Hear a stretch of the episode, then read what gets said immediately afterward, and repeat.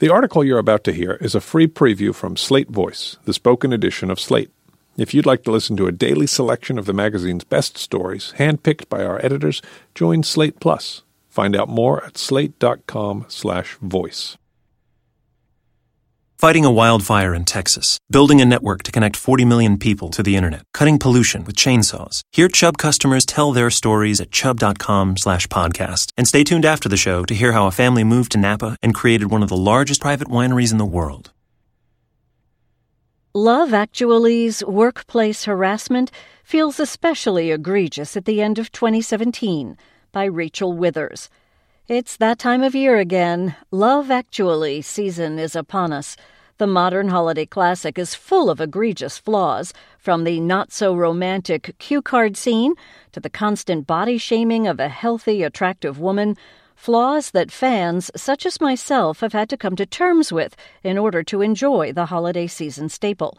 But in 2017, the year of hashtag MeToo, of silence breakers and silence broken, of bathrobes and potted plants and secret door locking buttons, Love Actually's workplace romances feel particularly unpalatable.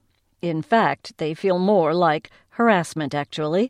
In the final quarter of this year, drowning in revelations of workplace misconduct by some of the most powerful men in politics and media, we found that sexual harassment actually is all around.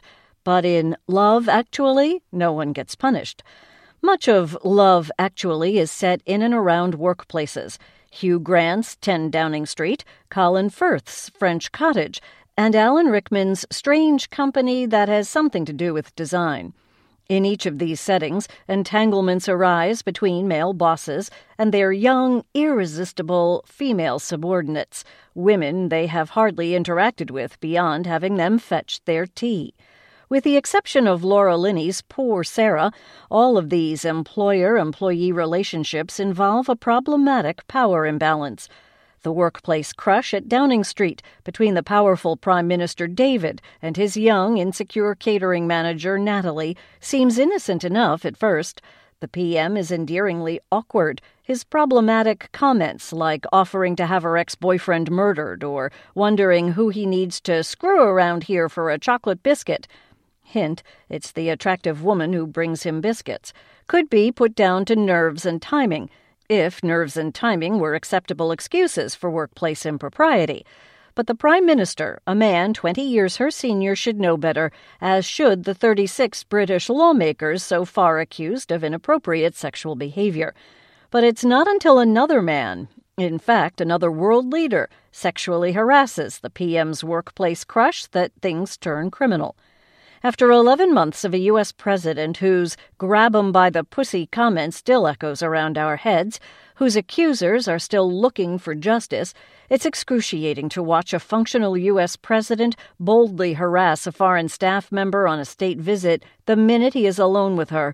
Natalie is frozen in shock until David's return, but as she hurriedly leaves the room, the president doubles down, suggesting to the embarrassed woman that he hopes to reoffend on his next visit. While the Prime Minister is able to rebuke the President on the international stage, turning an embarrassed woman into a silent object in their ongoing power play, and himself into a political hero in the process, Natalie is made voiceless with no such diplomatic recourse. From here, the mistreatment of Natalie only gets worse. After she has been sexually harassed by an untouchably powerful man, the jealous PM punishes the victim, requesting that Natalie be redistributed from the workplace. His reasoning, that it's just a weird personality thing, is accepted without question. If that wasn't enough, an unlawfully dismissed Natalie writes her former boss a card, apologizing for being sexually harassed and calling herself an idiot for letting it happen echoing the heartbreaking self blame experienced by many of this year's high profile harassment victims. Otherwise likable characters seem to find the idea of prime ministerial harassment uncomfortably funny. Don't let my brother, who happens to be your boss, put his hands on you, laughs Karen, the PM's sister, after being introduced to Natalie backstage at the school concert. Twenty years ago, you'd have been just his type. Her weight, meanwhile, is topic of discussion in the workplace, with one assistant referring to her only as the chubby girl.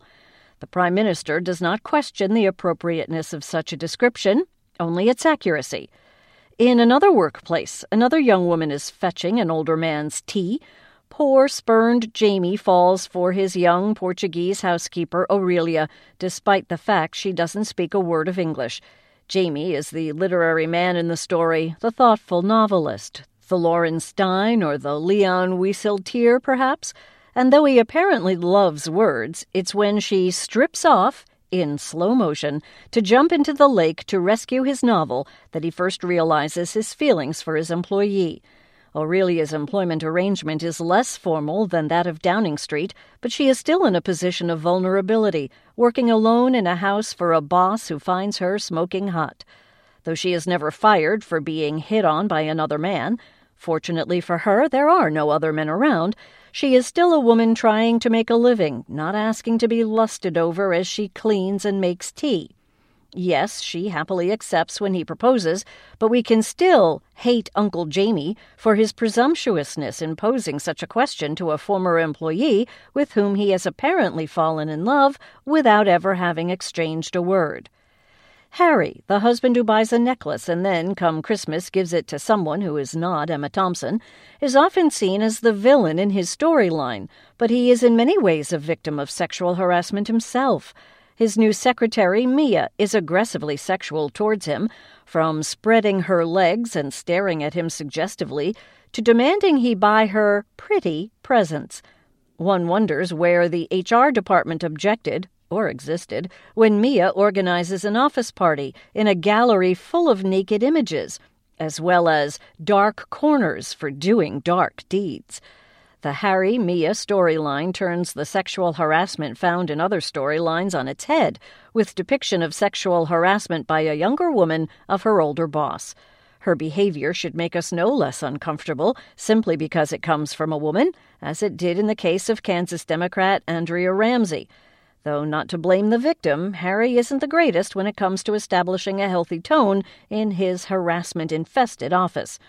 The inappropriate boss plays a creepy role in the awkward relationship between Carl and Sarah, not only telling a female subordinate how to act on her feelings, but basically ordering her to do so, micromanaging his employees' sex lives. Somewhere nearby, Colin, god of sex, is using his workplace as a platform to hit on women, asking them to try his lovely nuts and bothering them as they try to enjoy a wedding, or in the case of Nancy, do their job. Colin refuses to leave Nancy the chef alone, holding food near her mouth and attempting to feed her despite her obvious desire to be left alone. Her refusal leads him to determine that English girls are too stuck up, simply because they are unwilling to sleep with him. Ironically enough, the most respectful workplace relationship in the film is the one that involves the most nudity. John, a body double for a sex scene in a film, is the outlier, treating his co-worker Judy with the utmost respect, always asking permission before touching her.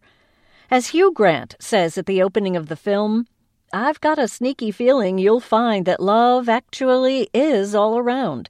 This year, it's hard to escape the thought that the men and women of Love Actually are full of sneaky, inappropriate feelings.